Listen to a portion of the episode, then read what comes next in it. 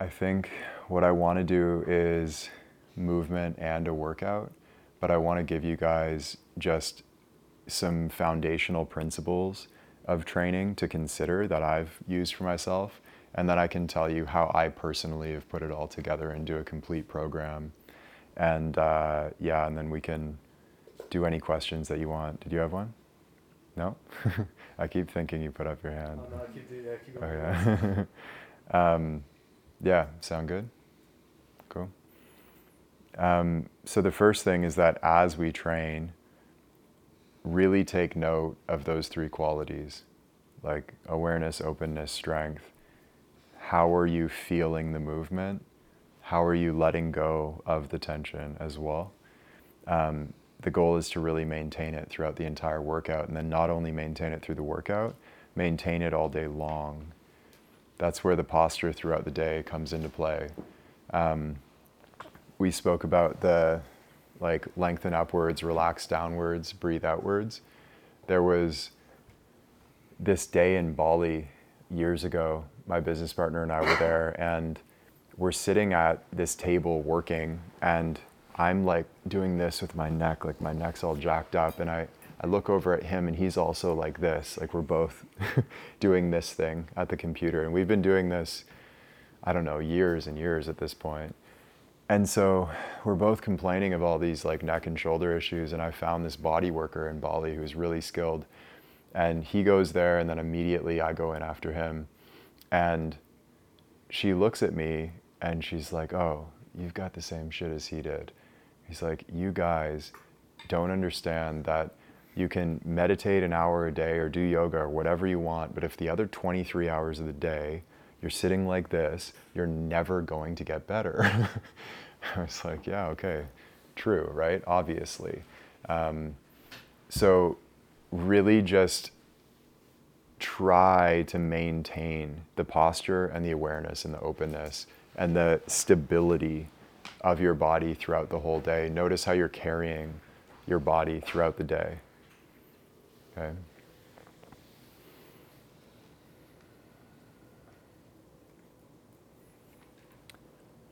we spoke about also balance in planes of motion and in energy systems. So, does everybody know what I mean by that? Planes of motion, horizontal pushing, horizontal pulling, vertical pushing, vertical pulling, elbow flexion, elbow extension. Um, same with like knee extension, knee flexion, um, you know, pressing, same thing, hip hinging. So the basic motion of the body should be trained in balance, and the energy systems of the body, strength, cardio, um, and flexibility as well. And so I'll get into how to do that in a sec. Also, really useful for me the past year has been training all of the smaller connecting points in the body. And what I realized by smaller co- connecting points, I mean like the knee joint itself, the ankle joint, grip, uh, neck even as well. What I noticed, I started doing. Uh, does anybody do backward sled dragging? Simon? Nobody else? So I had basically, like, it was completely my fault, but I tore a, a ligament in one of my knees, or, or at least severely strained it, and it hasn't healed and my knees felt really, really unstable for a number of years now. We were doing, uh, my former partner and I flew these two yoga teachers to Vancouver one year and basically had them teach us yoga for six hours a day for two weeks because we thought we'd like master yoga in two weeks. It's a stupid idea. And I was trying so hard to sit in lotus posture that I literally just by the end of the two weeks, I pushed my knee down and just felt this tear. so it's like, oh my God. So really, really dumb. But since then, my knee had felt really unstable. And I started doing backward sled dragging just earlier, uh, well, this time last year. And almost immediately, like within a few days of doing this regularly, I noticed my entire lower body, my, my legs, felt so much more stable. There was actually less fear in my system. Like there was less of a fear response in my nervous system because of the stability of my of my knees. So everyone here has probably had ankle injuries as well. Like I've had loads of ankle injuries and a big part of that as I've gotten older is that my ankles feel really really unstable and I'll even have sort of deja vu of like rolling my ankle from time to time. And so I started doing like tibialis raises. You guys seen these? And using a, a monkey foot to train the ankle in a weighted way. And again, the same thing happens. Like my ankles, knees feel so much more stable. And the point I'm getting at is the nervous system dramatically decreases this, the fear response if it feels stable.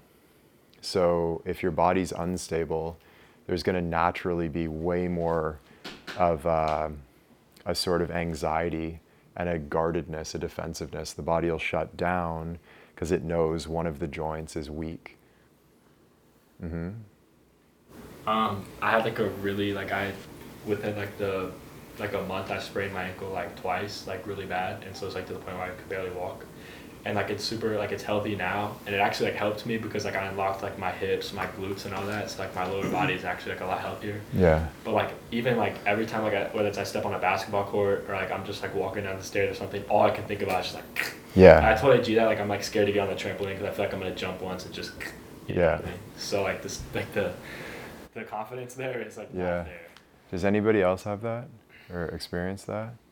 I did for a bit. Yeah. Yeah, I mean, I would say at least once a day I get that same sort of deja vu, like fear response. And it's gotten much better through just getting stronger feet and ankles. And you could kind of psychoanalyze that and try to think your way out of it. Mm-hmm. Better way is just to make the joint stronger so your body doesn't respond.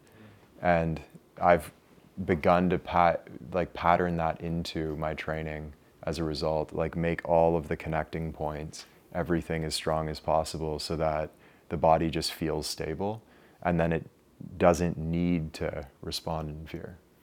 Mm-hmm. Cool, Merrick?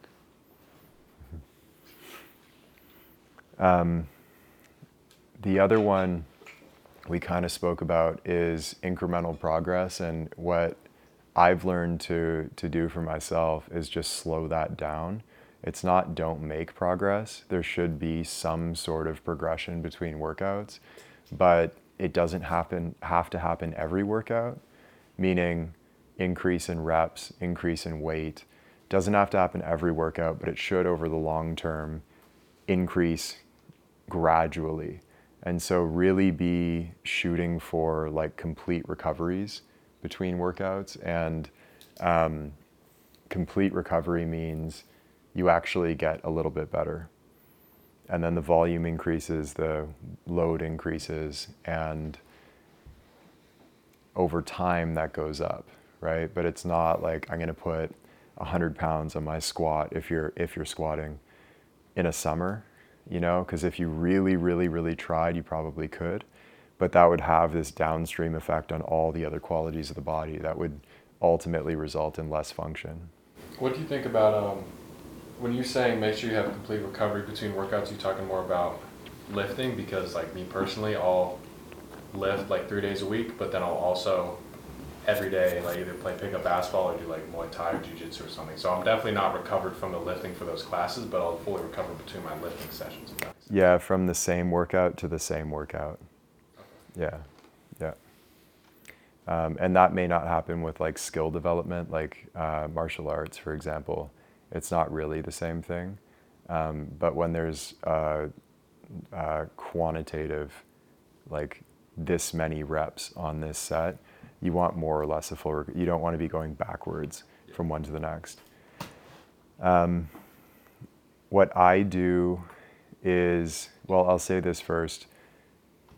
Again, don't generate tension you can't let go of, is the big key don't generate tension you can't let go of. So if your workouts are leaving you with a whole bunch of tension in your body, something needs to be adjusted so that you're letting go of that. Um, we'll get into some ways of doing that, but it needs to be accounted for up front in that you're not pushing a whole bunch of tension into the muscle and through just like excessive ego building weightlifting. Um, who has one of those chi swing machines? Oh, wow, okay. Yeah, so that's one way to do it. There's also just um, like loaded stretching. We'll do some of that. That's been a huge win for me. Um, the lying down 10 by 10 breathing, whatever calms your nervous system, but also allows you to relax your physical body. Um, that should be done pretty much after every lifting workout for sure. And then the way that I organize, um,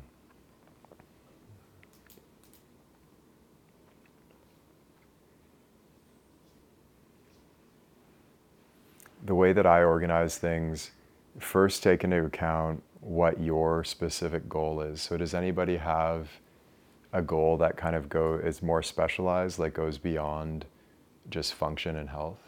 Uh, yeah, I want to get like a boxing fight, like a boxing match. You want to get a boxing match?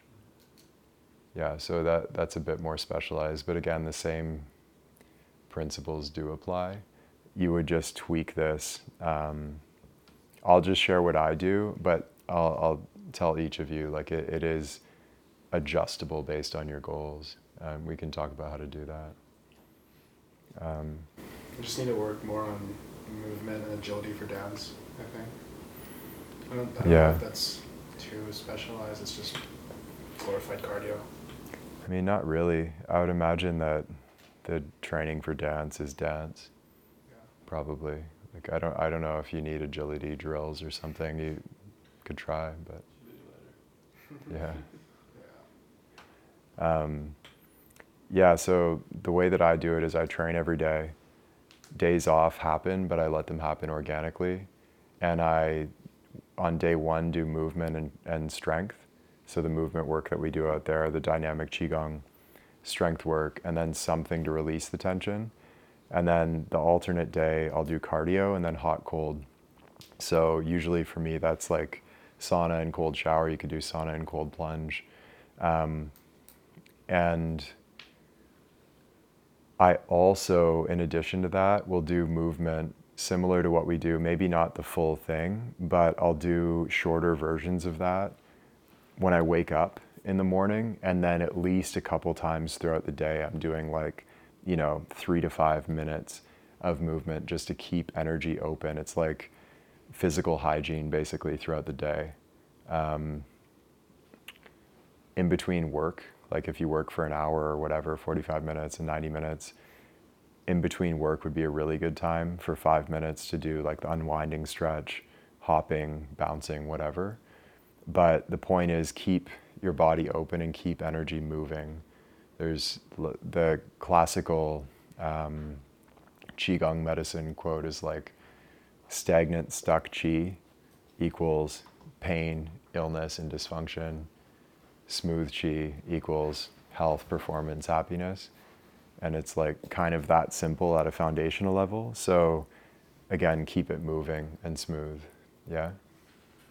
When you talk about cardio, do you mean like a steady cardio, like running for 40 minutes, or do you mean like maybe doing some interval sprints, etc.? So I, do, I typically just do steady state. I think it would probably be better to do at least once a week, like VO2 max type training, sort of like what we did the other day. That would be more of a maximum output. But um, for me, it's usually like 30 to 45 minutes of either running or um, this summer, like the Canadian fires were so bad that the air was bad. So I was just doing elliptical.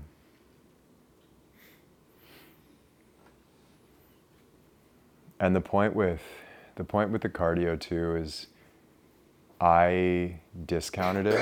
I discounted it for so long just because I was like, well, I'm not a runner. I don't want to lose fat or lose weight. I like what's the point of doing cardio for me?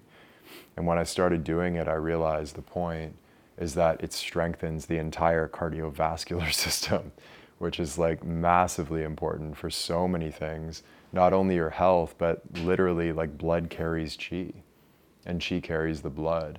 So if you're strengthening the vascular system, everything else in your body is just going to operate and function so much better. And uh, it also increases just general capacity. So I was better at work. Like I got tired less often at work. I, I could work more, longer hours. Um, yeah, it increased everything across the board. So you do three lifting sessions and two cardio sessions a week? I just alternate the two. Oh, yeah, so three and three basically. Yeah, and then sometimes a day off happens, and or maybe I train seven days that week. I don't I don't keep it super rigid. I just train every day and alternate. And sometimes if I'm not feeling recovered from like the lifting session, I'll just do two cardio in a row and then go back to lifting. So it's very, um, again, like become a student of your body, stay in touch with it, and if I'm feeling like I just like I don't want to lift right now, but I feel like hopping on the elliptical, I'll do that. And uh, I just kind of trust that that's right. Do you push yourself during cardio sessions? Like, let's say if you're running and you like kind of want to beat your time that you did previously. I don't even time it personally, but um, I push if I feel like pushing, and I don't if I don't. So a friend was asking me that, and I was just he was tr- like trying to get into running, which just involves like going out and running, and he was saying like you know how how long do you run for? How do you how do you uh, how what route do you do? Do you time it? Do you measure your heart rate? I was like I just run. He's like, well, how long for? I, I just run that like route in my neighborhood because that's the route I like. He's like, well, how do you, how hard do you push? Like how as hard as I feel like pushing. Some days I'm like really feeling good, and push really hard, and other days I'm just not, and I, I like just very slowly kind of going through the route. Um, it's all by feel, and I think that's the most important thing to get into, going beyond the sort of stage orange, so to speak, physical training attitude, which is just like beat the time, get better, progress, progress, progress, but it's more intuitive. And that's yielded better overall results for me, maybe not on the log sheet, but in function for life, way, way better results overall.